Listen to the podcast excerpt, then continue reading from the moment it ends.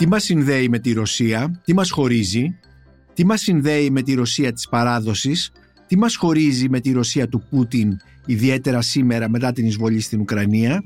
Συζητάμε αυτά τα θέματα, τα ελληνο-ρωσικά, με τον θεολόγο και μουσικό Παναγιώτη Ανδριόπουλο, με αφορμή το βιβλίο του Έλληνο-Ρωσικά που κυκλοφορεί από τις εκδόσεις Samizdat.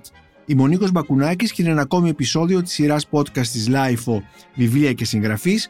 Μπορείτε να μας ακούτε και στο Spotify, στα Google Podcasts και στα Apple Podcasts. Είναι τα podcast της LIFO. Παναγιώτη Ανδριόπουλε, αγαπητέ Παναγιώτη, σε καλωσορίζω εδώ στο στούντιο της LIFO για να συζητήσουμε ελληνορωσικά θέματα, δηλαδή επίκαιρα θέματα, ιδιαίτερα τις τελευταίες μέρες, τον τελευταίο καιρό με τον πόλεμο στην Ουκρανία, με αφορμή το βιβλίο σου που λέγεται Έλληνο-Ρωσικά και το οποίο περιλαμβάνει κείμενά σου. Ε, πρέπει να πω στους ακροατές του, του podcast αυτού ότι είσαι ένας συστηματικός θα λέγα συγγραφέας, ε, παίρνεις συστηματικά θέση απέναντι σε μείζωνα θέματα ε, του καιρού μας, κυρίως ε, θέματα που έχουν σχέση με την πολιτική, την εκκλησία, τη μουσική, τα πολιτιστικά κτλ. Ε, το βιβλίο σου λοιπόν Έλληνο-Ρωσικά που κυκλοφορεί από τον εκδοτικό οίκο Samizdat και το οποίο αποτελείται από κείμενά σου που κατατάσσονται σε δύο μεγάλες περιοχές. Στην περιοχή του πολιτισμού, ένα κομμάτι λοιπόν του βιβλίου επιγράφεται Έλληνο-Ρωσικά πολιτιστικά και στην περιοχή της Εκκλησίας, της Ορθοδοξίας και το δεύτερο κομμάτι του βιβλίου που είναι και το μεγαλύτερο επιγράφεται Έλληνο-Ρωσικά εκκλησιαστικά. Θα ήθελα λοιπόν να ξεκινήσουμε από αυτό το δεύτερο μέρος και μετά να περάσουμε στο πρώτο που επίσης είναι πάρα πολύ ενδιαφέρον και να ξεκινήσω από μία φράση σου που υπάρχει ε, μέσα στο βιβλίο και αφορά τον ε, πόλεμο στην Ουκρανία. Γράφεις «Θεολογικά ο αμυντικός πόλεμος μπορεί να είναι ανεκτός, αλλά ο επιθετικός δεν μπορεί να δικαιολογηθεί σε καμία περίπτωση». Αυτό το λες τώρα με αφορμή ε, τι ακριβώς, την στάση της Ρωσικής Εκκλησίας; Ακριβώς. Νίκο Μπακουνάκη, σε ευχαριστώ πάρα πολύ για την πρόσκληση. Για μένα είσαι ένα ε, κομμάτι της προσωπικής μου μυθολογίας οπότε χαίρομαι πάρα πολύ που συνομιλώ μαζί σου ε, εδώ στο podcast του LIFO. Τώρα, φυσικά όλη η Ευρώπη αυτή τη στιγμή και η Δύση γενικότερα ασχολείται με τη στάση της Ρωσικής Εκκλησίας η οποία είναι μια στάση όχι απλώς ανεκτική στον πόλεμο αλλά υποστηρικτική. Δηλαδή, ο Πατριάρχης Μόσχας Κύριλλος όχι απλώς δεν έχει καταδικάσει, αλλά ουσιαστικά με διάφορες δημόσιες παρεμβάσεις του ενισχύει την εισβολή στην Ουκρανία. Αυτό φυσικά είναι θεολογικά απαράδεκτο. Να πούμε ότι δεν καταδικάζουμε οι θεολόγοι ή η Εκκλησία τον πόλεμο στην Ουκρανία, αλλά κάθε πόλεμο. Πόσο μάλλον ένα πόλεμο ο οποίος γίνεται μεταξύ χριστιανών και μάλιστα Ορθοδόξων. Μην ξεχνάμε ότι αυτή τη στιγμή έχουμε κάτι πρωτοφανές. Η Ορθοδοξία είναι η θρησκεία, το δόγμα που είναι μειοψηφικό μέσα στην ιστορία τη σύγχρονη. Έτσι. Μόλις 300 εκατομμύρια με το βαρύ πυροβολικό να είναι στη Ρωσία. Και αυτή τη στιγμή η Ρωσία επιτιθέμενη στην Ουκρανία κάνει ένα πόλεμο ο οποίος είναι μεταξύ Ορθοδόξων Χριστιανών και αυτό είναι ένα στίγμα αυτή τη στιγμή για την Ορθοδοξία. Άρα λοιπόν θα πρέπει να γίνει σαφές ότι η Εκκλησία δεν ανέχεται κανένα πόλεμο έτσι, και τον αμυντικό πόλεμο τον ανέχεται απλώς γιατί είναι ο αδύνατος, είναι αυτός που δέχεται την εισβολή έναντι ενός ε, εισβολέα και μάλιστα εδώ μιας υπερδύναμης όπως είναι η Ρωσία. Τι συμβαίνει ακριβώς με την Εκκλησία της Μόσχας, γιατί υπάρχει αυτή η πλήρης ταύτιση ε, με τον Πούτιν, είναι, έχει σχέση ίσως με την ε, παράδοση, με την ιστορία αυτής της Εκκλησίας που ήταν ταυτισμένη ίσως παλιότερα με τους τσάρους κτλ. Τι ακριβώς συμβαίνει δηλαδή; Ναι, σίγουρα αυτό υπάρχει, δηλαδή το βάθος χρόνου που λέμε, αλλά στην περίπτωση του Πούτιν έχουμε κάτι πολύ ιδιαίτερο. Από την πρώτη στιγμή θέλησε να εργαλειοποιήσει την Εκκλησία για να ε, καθιερωθεί ο ίδιος αλλά και η γραμμή του, αυτή η γραμμή δηλαδή η απόλυτα ε, ρωσική, περίπου να κατακυριεύσουμε τον κόσμο. Δεν έχουμε συνειδητοποιήσει κάτι το οποίο το έχει η ίδια η Ρωσική Εκκλησία παραδεχθεί ότι χτίζει κάθε μέρα τρεις εκκλησίες ανά την οικουμένη. Για υπολογίστε τρεις εκκλησίες επί 365 μέρες το χρόνο, τι βγαίνει. Τι είναι αυτό, είναι ρωσικό έδαφος. Θέλει να έχει παντού το πόδι της, θα λέγαμε. Θυμίζω ότι στο δικό σου Παρίσι, όταν σπούδασες εκεί, δεν υπήρχε ρωσική εκκλησία αυτή που υπάρχει σήμερα δίπλα στο Σικουάνα με ένα επίσης ε, πολυδύναμο κέντρο να στηρίζει ε, το ναό. Κατόρθωσαν και το έφτιαξαν σε ένα σημαντικό σημείο του Παρισιού. Αυτό είναι μια πολιτική. Επί πού την έγινε και αυτό; Άρα μιλάμε λοιπόν για μια εκκλησία η οποία και αυτή είναι εισβολέας. Δεν είναι το κράτος μόνο. Ε, ουσιαστικά συνεπικουρεί το κράτος. Και αυτό που λες ε, βέβαια έρχεται να μας ε, δείξει πως η Ρωσική Εκκλησία ε, εισβάλλει εντός εισαγωγικών και σε περιοχές όπως η Αφρική ναι. όπου εκεί ξέρουμε ότι από την παράδοση ότι εκεί είναι ο χώρος δράσης για παράδειγμα του Πατριαρχείου της Αλεξανδρίας έτσι δεν είναι; Βεβαίως αυτό να πούμε ότι συμβαίνει διότι η Ρωσική Εκκλησία εκδικείται το Πατριαρχείο Αλεξανδρίας διότι αναγνώρισε την αυτοκεφαλία της Εκκλησίας της Ουκρανίας. Το οποίο έγινε πρόσφατα Πρόσφατα, αυτό. ναι, ναι, ναι, πρόσφατα. Και όταν έγινε η αναγνώριση, πρώτα από το Οικουμενικό Πατριαρχείο, μετά από την Εκκλησία της Ελλάδος, το Πατριαρχείο Αλεξανδρίας και την Εκκλησία της Κύπρου, η Ρωσία, η Ρωσική Εκκλησία πήρε μία σειρά από αντίπεινα σε αυτές τις εκκλησίες. Τώρα, το Πατριαρχείο Αλεξανδρίας, επειδή είναι μια υπόθεση πολύ μεγάλη λόγω του ότι στη δικαιοδοσία του έχει την Αφρική, δηλαδή μια ολόκληρη ήπειρο. Είπε η Μόσχα ότι πλέον εμείς έχουμε ιερείς οι οποίοι δεν δέχονται τις τάσεις σας στο Ουκρανικό και προσχωρούν σε εμάς. Φυσικά πρόκειται για μια τελείως ασήμαντη μειοψηφία η οποία δεν αποτελείται καν από αυτό που λέμε στην Εκκλησία κανονικούς ιερείς. Είναι ουσιαστικά καθηρημένοι, τυχοδιώκτες, τέτοιου τύπου ε, ιερείς ανά την Αφρικανική Ήπειρο οι οποίοι συσπηρώθηκαν προσβλέποντας κακά τα ψέματα στο ρωσικό χρήμα. Χρηματίζονται. Στο ρωσικό χρήμα, βέβαια. Να μην το ξεχνάμε αυτό. Ε, η Ρωσία και η ρωσική εκκλησία παίζει το παιχνίδι με τον όρο του χρήματος. Αυτό είναι Έτσι λοιπόν και εκεί την ίδια τακτική ακολουθεί. Ε, αυτή η εισβολή δυστυχώς από τις υπόλοιπες ορθόδοξες εκκλησίες δεν έχει αποτιμηθεί μέχρι τώρα σωστά. Δηλαδή είναι ένα μείζον γεγονός το οποίο θα έπρεπε να έχει ξεσηκώσει τις υπόλοιπες εκκλησίες και αυτό δεν έχει γίνει ακόμα. Γιατί δεν έχει γίνει; Γιατί δεν έχει γίνει διότι πολλές από τις εκκλησίες αυτές χρηματίζονται από τη Ρωσία. Δηλαδή εξαρτώνται οικονομικά. Και ποιες είναι αυτές οι εκκλησίες; Δυστυχώς έχουμε δύο πατριαρχία τα πρεσβυγενή τα οποία έχουν άμεση εξάρτηση το Πατριαρχείο Αντιοχίας, μην ξεχνάμε την παρέμβαση ε, της Ρωσίας στη Συρία με τον πόλεμο. Έτσι. Αλλά το Πατριαρχείο Αντιοχίας είναι όμοιρος της πολιτικής του Άσαντ που στηρίζεται από τους Ρώσους. Δεν μπορεί να κάνει κάτι άλλο. Παρά να είναι προσδεδεμένη ε, η Εκκλησία της Αντιοχίας στο άρμα της Ρωσίας. Το περίεργο είναι τα Ιεροσόλυμα, δηλαδή το Ελληνοορθόδοξο Πατριαρχείο Ιεροσολύμων, το οποίο δεν έχει αναγνωρίσει την Εκκλησία της Ουκρανίας διατηρεί πολύ στενές επαφές με τη Ρωσική Εκκλησία και μόλις προχθές το ίδιο το Πατριαρχείο Ιερουσαλήμων έβγαλε μία ανακοίνωση που λέει ότι η Ρωσία μας στηρίζει οικονομικά σε διάφορα έργα που κάνουμε απροκάλυπτα.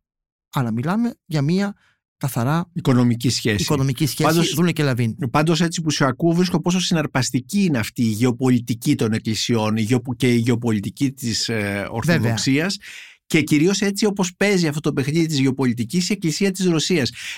Το Πατριαρχείο της Ρωσίας έχει πάει στην, ε, στη Μόσχα και, και έχει συναντήσει τον Πατριάρχη; Βεβαίως. Ε, έγινε το εξής. Τον Πατριάρχη Κύριλο ναι, εννοώ. Εγώ είχα πάει στην Ρωσία τρει-τέσσερι φορές στο παρελθόν για συναυλίες.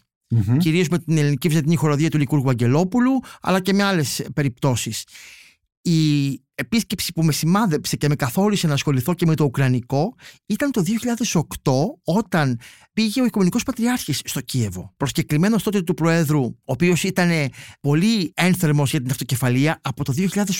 Και... Την αυτοκεφαλία της Εκκλησίας της Ουκρανίας. Ουκρανίας, βεβαίως, βεβαίως. Ο Ιουσέγκο, ο Βίκτορ Ιουσέγκο. Αυτός λοιπόν ήταν πολύ σταθερά προσανατολισμένος, κάλεσε τον Πατριάρχη περίπου για να τον εκβιάσει, ας πούμε, να εκβιάσει την αυτοκεφαλία. Και ο Πατριάρχης τότε δεν το έκανε αυτό. Το έκανε 11 χρόνια μετά, μετά από σκέψη και μετά από διάφορες διαδικασίες που έπρεπε να γίνουν για να οδηγηθούμε όπως θα έπρεπε σε αυτή την λύση. Τότε το κλίμα ήταν πολεμικό, το έζησα. Αν δείτε και τις εφημερίδες της εποχής, τις ελληνικές εφημερίδες, θα γίνει πόλεμος, ο Πατριάρχης πάει στη, στο Κίεβο ενώ οι Ρώσοι δεν θέλουν.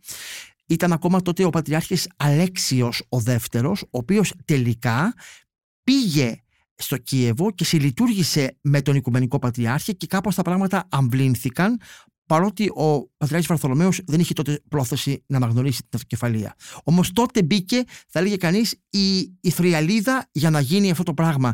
Ε, το ζητούσαν με πολύ μεγάλη ένταση και με εξαίρεση ένα φιλοδυτικό πρόεδρο στην Ουκρανία, όλοι οι υπόλοιποι με κορυφαίο τον Ποροσέγκο, λισομανούσαν θα έλεγε κανείς, θέλοντας να αποτινάξουν το ρωσικό ζυγό σε επίπεδο εκκλησιαστικό.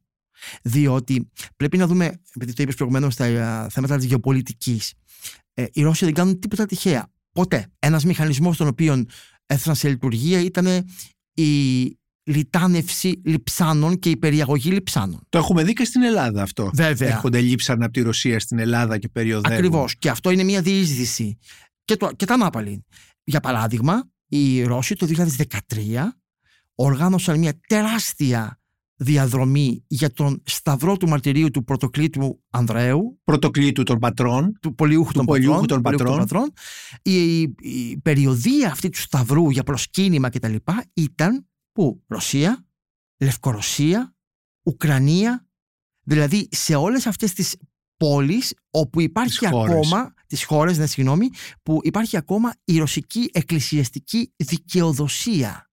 Μπορεί η Ουκρανία να έγινε ανεξάρτητη, αλλά ήθελαν οι Ρώσοι να έχουν την εκκλησιαστική τους δικαιοδοσία εκεί ακέραιη. Το ίδιο και στη Λευκορωσία. Έτσι, στο Μίνσκ. Ε, είναι απόλυτα εξαρτώμενος ο Μητροπολίτης εκεί από τη Ρωσική Εκκλησία. Δεν είναι κάτι τυχαίο λοιπόν αυτό ε, για να καταδειχθεί ας πούμε ότι εδώ είναι ρωσική επικράτεια τουλάχιστον σε εκκλησιαστικό επίπεδο. Τέτοια έγιναν πάρα πολλά στην πορεία. Ε, τι συμβαίνει τώρα στην ε, εκκλησία στην Ελλάδα σε σχέση με τη Ρωσία; Γιατί υπάρχει ε, ένας μεγάλος αριθμός, μεγάλος τέλος πάντων σημαντικός αριθμός ε, ιεραρχών, μητροπολιτών κτλ. οι οποίοι είναι φιλορώσοι. Με πρώτον θα έλεγα τον ε, ε, Μητροπολίτη Πειραιά ε, με τον οποίο είχες και, μία, έχεις και μία μαχητική αλληλογραφία η οποία υπάρχει μέσα στο βιβλίο ελληνορωσικά και απαντάς, του απαντάς, του απαντάει, του απαντάς, σου απαντάει. Γιατί έχουμε αυτόν τον, τον πυρήνα των φιλορώσων στην ελληνική εκκλησία; Να πούμε ότι στο θέμα της αυτοκεφαλίας της Ουκρανικής ο Αρχιεπίσκοπος Ιερώνυμος τήρησε μια γενναία στάση, δηλαδή αναγνώρισε την αυτοκεφαλία και τώρα με τον πόλεμο πήρε ξεκάθαρη στάση, όχι δηλαδή μια στάση ίσων αποστάσεων, έτσι, στο θέμα αυτό, ε, θεωρώντας τον πόλεμο αυτό ρωσική εισβολή και η Ουκρανία πρέπει να υποστηριχθεί με κάθε τρόπο.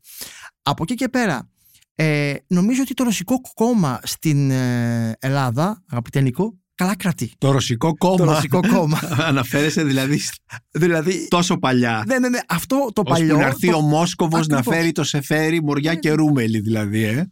Καλά Μάλιστα. κρατεί, καλά κρατεί. Δεν το Δηλαδή έχουμε θέλεις να συνειδητοποιήσει. πεις δηλαδή ότι αυτή, αυτό το φιλορωσικό που υπάρχει και στην ελληνική κοινωνία, όχι Ναι. μόνο στην εκκλησία, ε, ανάγεται το, δύο αιώνες πριν σε αυτή την, ε, ας πούμε, σε αυτή την προσδοκία που είχαν οι Έλληνες ε, Βεβαίως. σε σχέση με τους Ρώσους και μετά στο ρωσικό κόμμα που δημιουργήθηκε όταν ε, Είναι- είχαμε το ελληνικό κράτος. Βεβαίως. Είναι το, το ομόδοξον που λέμε. Έτσι, τους, ε, πολλούς τους ε, ερεθίζει αυτή η ταύτιση ας πούμε. Είμαστε και χριστιανοί ορθόδοξοι. Από εκεί και πέρα ε, μην ξεχνάμε ότι υπήρχαν σχέσεις με τη Ρωσία πάντοτε και αυτό δεν μπορεί να διαγραφεί και πολλές από αυτές ήταν πολύ σημαντικές και πολύ γόνιμες σε επίπεδο πολιτιστικό τουλάχιστον. Θα μιλήσουμε γι' αυτό, ναι. Ναι, αλλά ε, το θέμα είναι ότι αυτή τη στιγμή βλέπω στην ελληνική κοινωνία ε, να φιλορωσίζουν από ακραίοι αριστεροί μέχρι ακραίοι δεξιοί, αλλά και άλλοι πιο νυφάλιοι ακόμα. Υπάρχει κάτι πολύ ενδιαφέρον. Πού συγκλίνει ο ρωσισμός ε, στην ελληνική κοινωνία μας το αντιδυτικό πνεύμα; Ξέρεις πολύ καλύτερα από μένα ότι και στη Ρωσία υπάρχει αυτή η κουβέντα. Η Δύση είναι ε, για μας ένα τέρας. Ναι. Το ίδιο ακριβώς ισχύει και εδώ. Για πάρα πολλούς ανθρώπους, είτε της Εκκλησίας, είτε της αριστεράς, είτε της άκρας δεξιάς. Ε, η Δύση είναι υπεύθυνη για όλα. Εγώ βλέπω με πάρα πολύ μεγάλη έκπληξη να γίνονται όλα αυτά που γίνονται στην Ουκρανία με την ρωσική εισβολή έτσι, και, τις, και την γενοκτονία, θα πω εγώ, επιτρέψτε μου τον όρο, και πολλοί και θεολόγοι και μη θεολόγοι μιλάνε ε, για το ΝΑΤΟ. Ναι. Μιλάνε δηλαδή για τη Δύση. Η Δύση Ναι. είναι η κακιά και αυτή τροφοδοτεί τον πόλεμο και αμνηστεύουν τον Πούτιν. Δηλαδή μπορείς να δεις ένα, ένα post στο facebook ενός θεολόγου ή ενός νυφάλιου θα έλεγε κανείς διανοούμενου και βλέπει ότι αυτή είναι η γραμμή. Φταίει η Δύση, εμείς κακώς ανήκουμε στη Δύση, η δουλειά μας είναι να ανήκουμε εδώ. Αυτά τα πράγματα είναι εντελώς παροχημένα. Γι' αυτό είπα ότι το Ρωσικό κόμμα καλά κρατεί. Δηλαδή, ζούμε σε άλλη εποχή. Όμως, κάποιοι επιμένουν ελληνορωσικά. Ναι.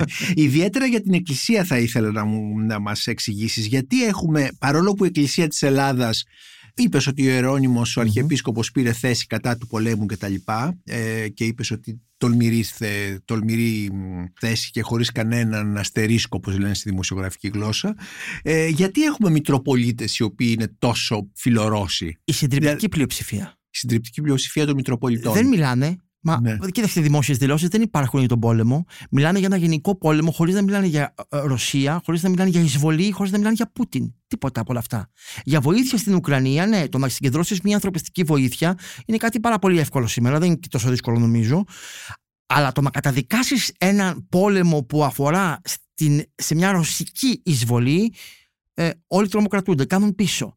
Είναι αυτό που λέμε ότι ε, δεν θέλουν να πάρουν ξεκάθαρη θέση για να μην στοχοποιηθούν, για να μην βρεθούν σε θέση απολογητική, διότι έχουν συνηθίσει να είμαστε ρεαλιστές πάρα πολλοί από τους ιεράρχες σε πολλά μείζωνα θέματα να αποφεύγουν να παίρνουν θέση, να αποφεύγουν διακριτικά και έτσι περνάνε καλύτερα από το να βρεθούν στο στόχαστρο ή να είναι αναγκασμένοι να απολογηθούν. Το ίδιο έγινε ακόμα και στον καιρό της πανδημίας με, το, με τον κορονοϊό. Έτσι. Δεν είναι πολλοί αυτοί οι οποίοι βγήκαν μπροστά. Ήταν λίγο περισσότεροι. Τώρα στο ρωσικό θέμα βλέπω ότι είναι πολύ λιγότεροι αυτοί οι οποίοι ε, παίρνουν δημόσια και χωρίς αστερίσκους, όπως είπες, ε, θέσεις στο θέμα αυτό. Έχει σχέση μήπως και με εξαρτήσεις τους Βεβαίως, δηλαδή βεβαίως. εξαρτώνται και οικονομικά; Βεβαίως. Αυτό είναι γνωστό. Και, και μάλιστα έχουμε περιοχές στο χάρτη της Ελλάδας οι οποίες έχουν περισσότερη ε, εξάρτηση για διάφορους λόγους. Παραδείγματος χάρη και στο βιβλίο μέσα αναφέρουμε στην περίπτωση της Κέρκυρας. Ο Μητροπολίτης Κέρκυρας ο ίδιος έχει πει παλιότερα ότι κατηγορήθηκα γιατί έκανε ένα άνοιγμα στη Ρωσία. Ενώ τελικά το άνοιγμα αυτό ωφελεί την Κέρκυρα τουριστικά. Το είχε πει σε, πριν λίγα χρόνια. Τώρα τα πράγματα έχουν αντιστραφεί. Διότι και οι σχέσεις οι πολιτικές Ελλάδος και Ρωσίας δεν είναι στην καλύτερη φάση τους. Ακόμα και επί ΣΥΡΙΖΑ, αν θυμάσαι πριν τρία χρόνια, είχαμε απελάσεις Ρώσων διπλωματών, είχαν κατηγορηθεί για κατασκοπία και ούτω καθεξής. Υπάρχουν λοιπόν περιοχές στην Ελλάδα που έχουν μεγαλύτερη εξάρτηση α, από τη Ρωσία, που α, η Ρωσία προσβλέπει σε αυτές, τις ενισχύει και ούτω καθεξής. Βέβαια.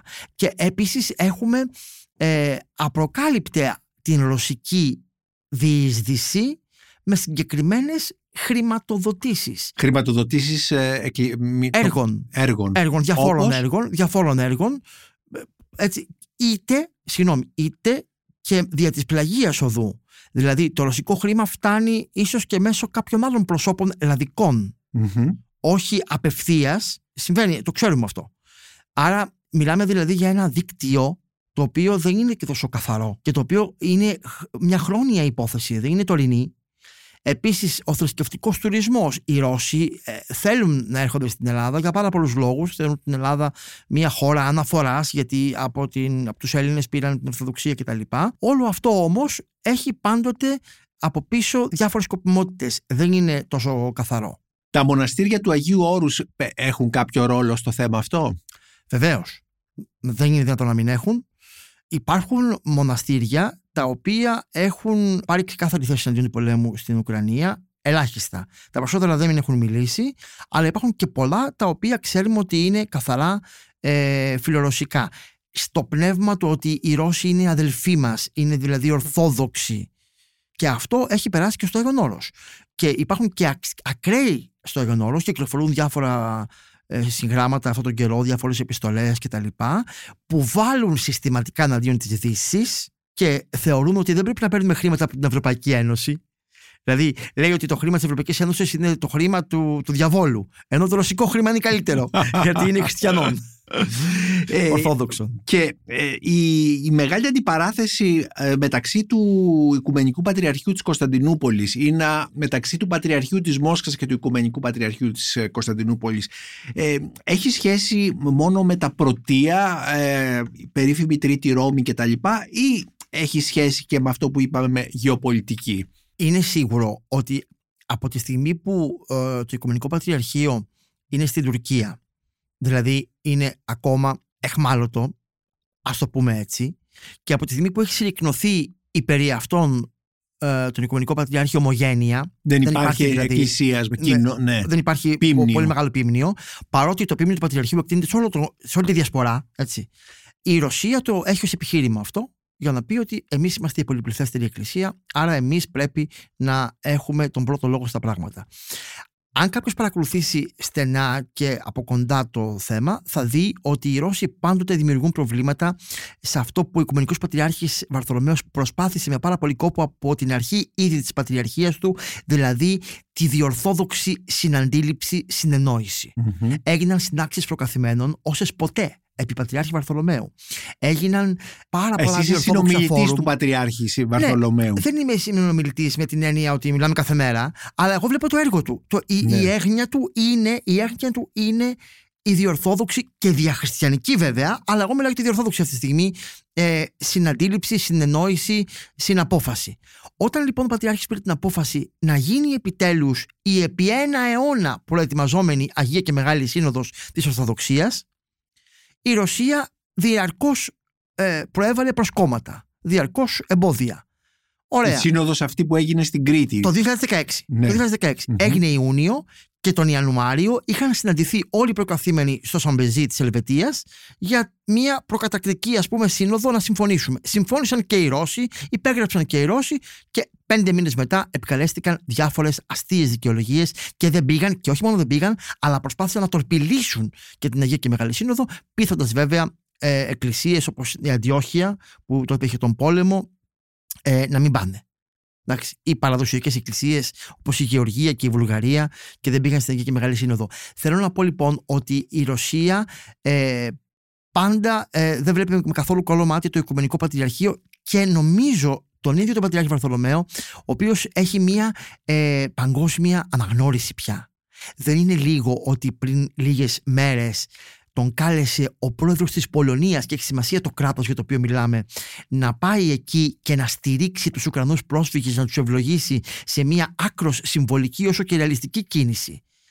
Αυτό όλο δεν κάθεται καθόλου καλά στα μάτια των Ρώσων. Μμμ. Γι' αυτό, γι' αυτό και οι Ρώσοι θέλουν να πούνε ότι ο Πατριάρχης είναι Αμερικανοκίνητος. Δηλαδή αυτό είναι το άλλο επιχείρημα, ότι αυτός είναι των Αμερικανών και άρα κάνει αυτά τα πράγματα για να μας εκμηδενήσει εμάς. Παναγιώτη Ανδριόπουλε, επειδή είσαι θεολόγος, ήθελα να σε ρωτήσω ε, σε σχέση με αυτό που ονομάζουμε θεολογική σκέψη, θεολογική παύλα φιλοσοφική σκέψη, ε, υπάρχει σήμερα στη Ρωσία παραγωγή τέτοια σκέψης η οποία να δημιουργεί ε, σε επίπεδο δογματικό ε, μία παρακαταθήκη. Είναι πολύ κέρια η ερώτησή σου, πραγματικά. Αυτό είναι το πρόβλημα. Όχι. Δηλαδή, ενώ έχουμε τους Ρώσους της διασποράς τον ε, 20ο αιώνα, οι οποίοι βέβαια έφυγαν από το κομμουνιστικό καθεστώς και διέπρεψαν στη Δύση. Και έχουμε πάρα πολύ μεγάλα ονόματα, τα οποία τα ξέρουμε πάρα πολύ καλά, από τον Φλωρόφσκι μέχρι τον Φλωρένσκι, πάρα πολύ μεγάλα ονόματα, τον Σμέμαν κτλ.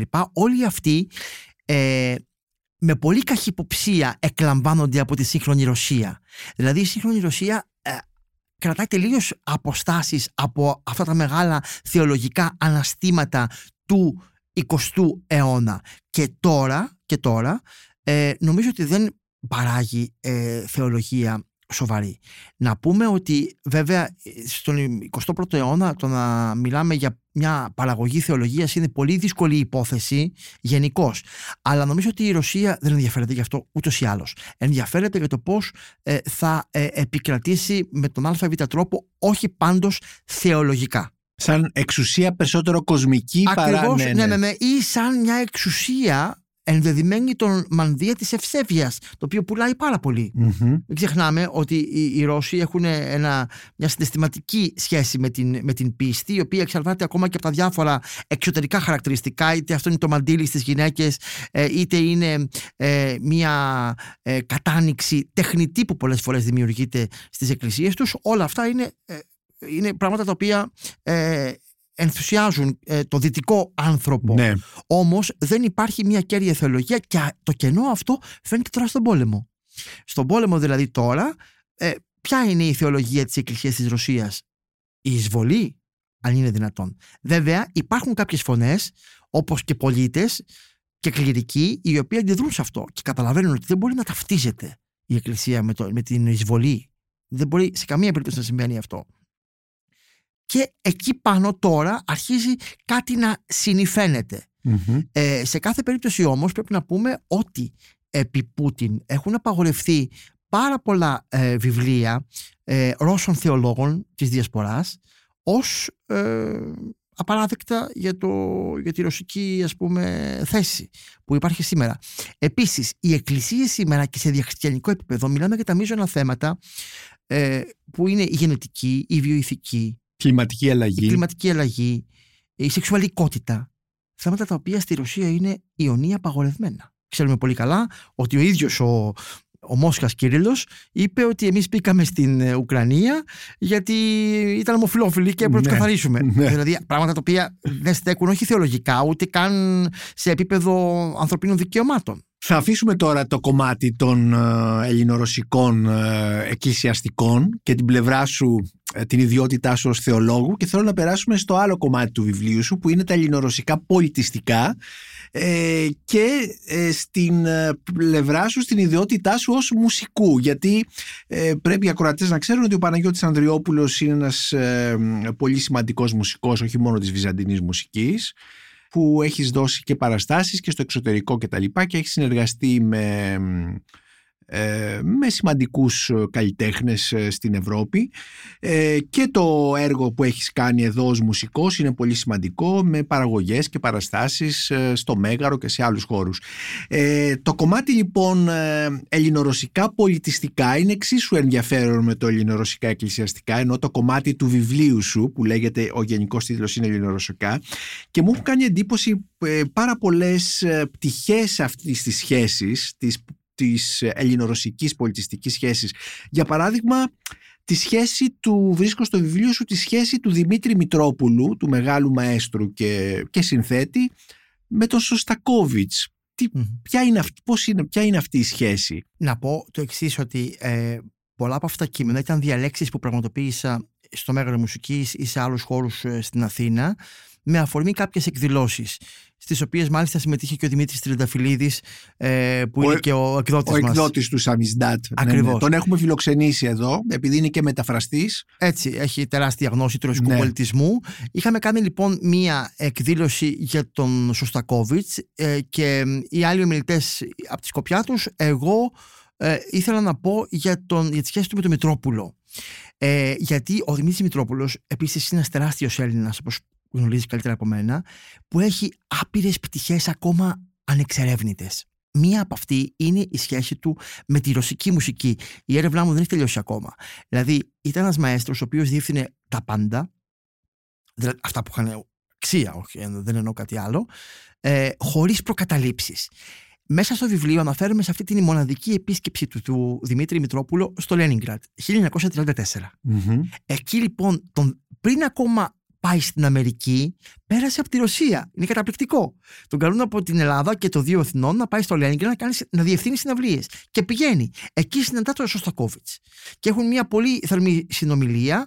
Ε, υπάρχει ένα συμβόλαιο που τον περιμένει το Μητρόπουλο εκεί για να διευθύνει και άλλες συναυλίες και να μείνει ενδεχομένως στη Ρωσία.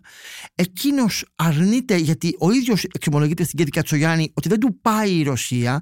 Ο λαός είναι πραγματικά σε άθλια κατάσταση, αλλά ο πολιτισμός είναι εκεί και αυτό του έκανε μεγάλη εντύπωση και φυσικά έφυγε, δεν ξαναπήγε ποτέ στη Ρωσία, πήγε στην Αμερική και στην Αμερική διεύθυνε με πάθος Ρώσους συνθέτες. Μην ξεχνάμε ότι αυτό το θρηλυκό ε, κονσέρτο για πιάνο του Προκόφιεφ το 3 ε, που το διευθύνει ο ίδιος και παίζει ο ίδιος στο πιάνο. Μια θρηλυκή στιγμή του Δημήτρη Μητρόπουλου. Προκόφιεφ λοιπόν. Ο Σωστακόβιτς. Όλες τις συμφωνίες σχεδόν τις έκανε. Τη δεκάτη την έκανε πρώτη ε, παναμερικανική εκτέλεση. Εκτέλεση. Ε, με τη φιλαρμονική της Νέας Υόρκης, δηλαδή με τη ορχήστρα της Μινεάπολης. Υπάρχει ένα τεράστιο διπολικό το οποίο καταγράφω όσο μπορώ μέσα στο βιβλίο για τη σχέση α, Μητρόπουλου και Σωστακόβιτς. Και βέβαια έπαιξε και πολλούς άλλους ε, Ρώσους συνθέτες. Δεν είχε στεγανά. Ε, δεν έλεγε ότι αυτή τη στιγμή ο Σωστακόβιτ είναι εκεί και συνεργάζεται με το καθεστώς και δεν έφυγε. Δεν είναι σε αυτή τη λογική ο Μητρόπουλος. Ήταν στη λογική της τέχνης.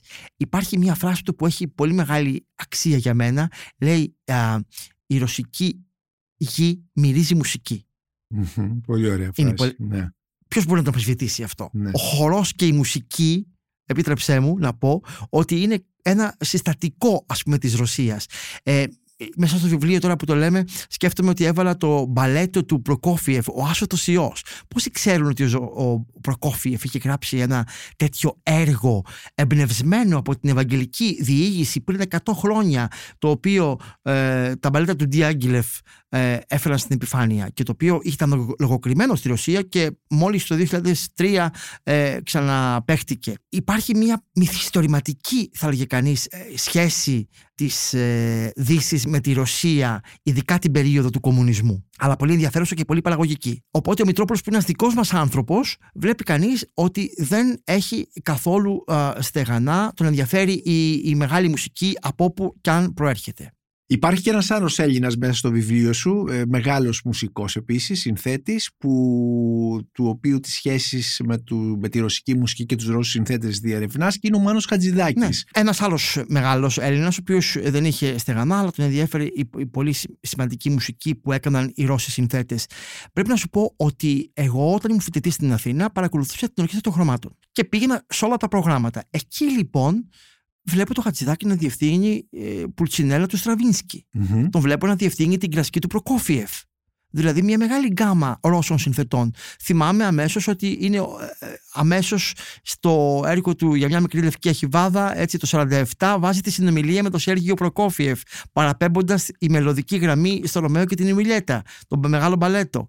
Ε, και ο Χατζηδάκης ήταν στη γραμμή του Μητρόπουλου, δηλαδή ε, τον ενδιαφέρει υψηλή μουσική και επειδή πολλά από αυτά τα ακούσματά του ήταν νεανικά, όπως ο Προκόφιεφ και ο Στραβίνσκι, τα άκουγε δηλαδή όταν είχαν πρωτοέλθει στην Αθήνα τα μέσα για να ακούσει κανείς μουσική από δίσκους της εποχής, μετά αυτά τα νεανικά του ακούσματα τα διεύθυνε ο ίδιος με την ορχήστρα των χρωμάτων. Και αυτό το ξέρω καλά, μου το είχε πει και ο ίδιος. Ήταν μια μεγάλη ικανοποίηση για αυτόν. Όχι μόνο γιατί έκανε μουσική υψηλή, αλλά διότι ήταν βιωματική η σχέση του με αυτά τα έργα. Και μέσα στο κείμενο αυτό που γράφω για το Χατζητά και τους Ρώσους συνθέτες, ε, βλέπουμε ότι έχει πάρει και ένα μοτίβο ε, του Σωστακόβιτ και το έχει βάλει στο τραγούδι ε, το παιδί από την Κρήτη που τον λέγανε Κοσμά. Δηλαδή είναι τα περίφημα δάνεια του Χατζηδάκη. Ναι που ήταν ένας πολύ σημαντικός κλέφτης, ευτυχώς, ναι. έτσι. Και κανείς δεν ξέρει από πού έχει πάρει μια γραμμή και πόσο ωραία την έχει κάνει τραγούδι ο ίδιος. Κατζηδακικό.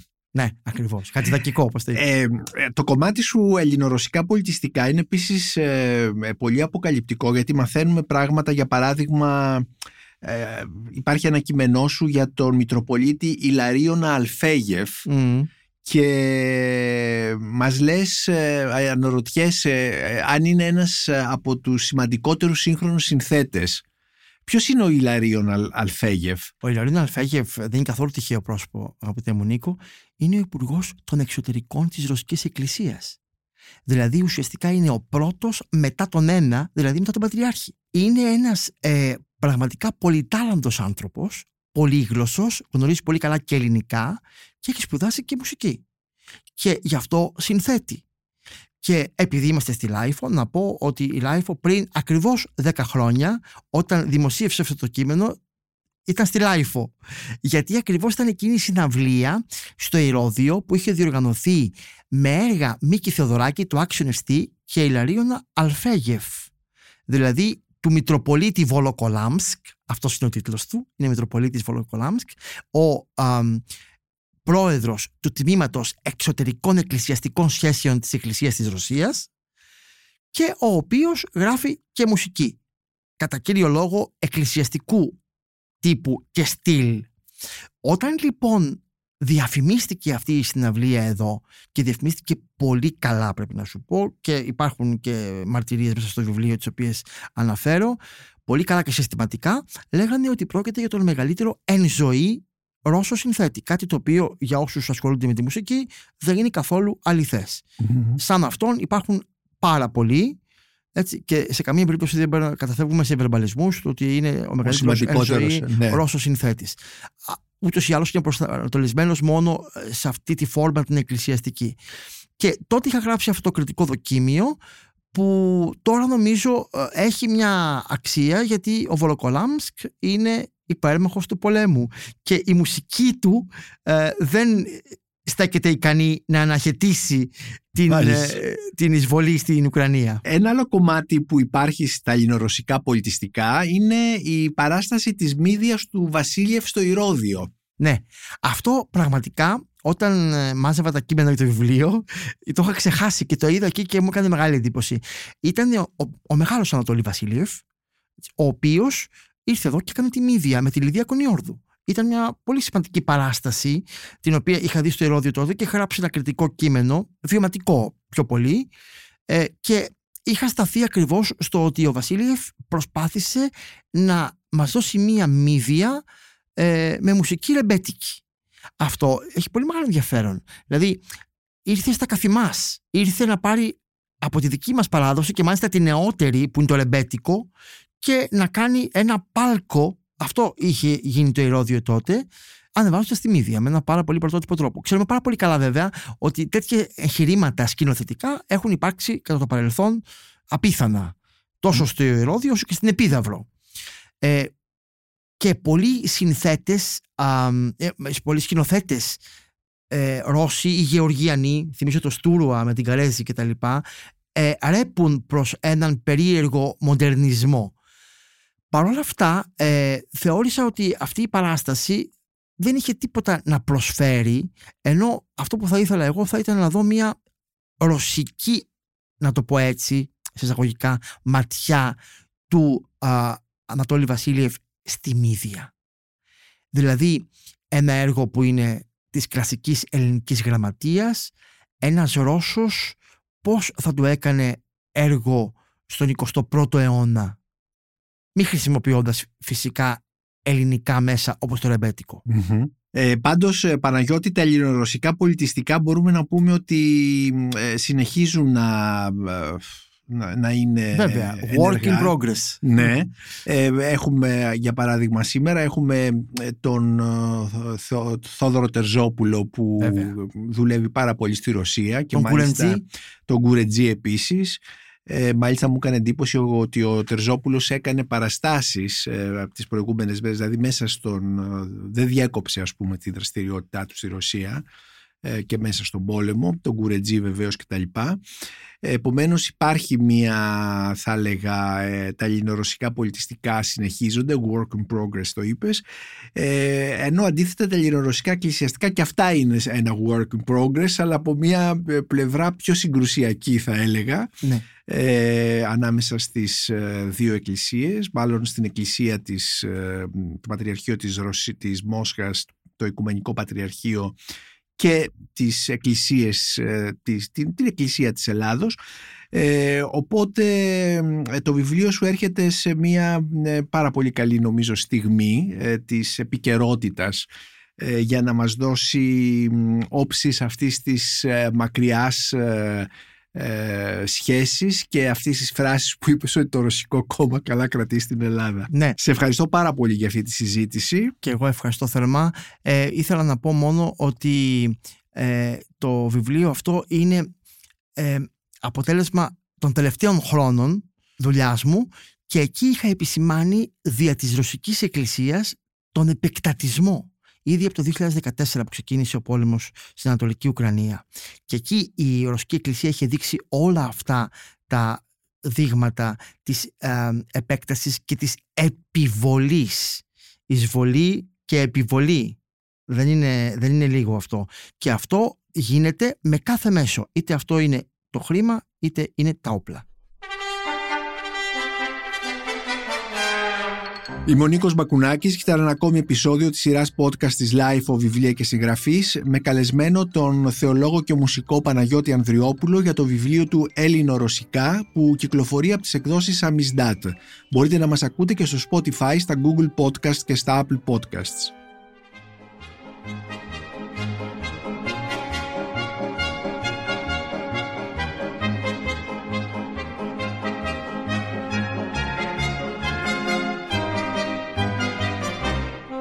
Ηχοληψία, επεξεργασία και επιμέλεια, Φαίδωνας Κτενάς και Μερόπη Κοκκίνη. Ήταν μια παραγωγή της LiFO. Είναι τα podcast της Λάιφο.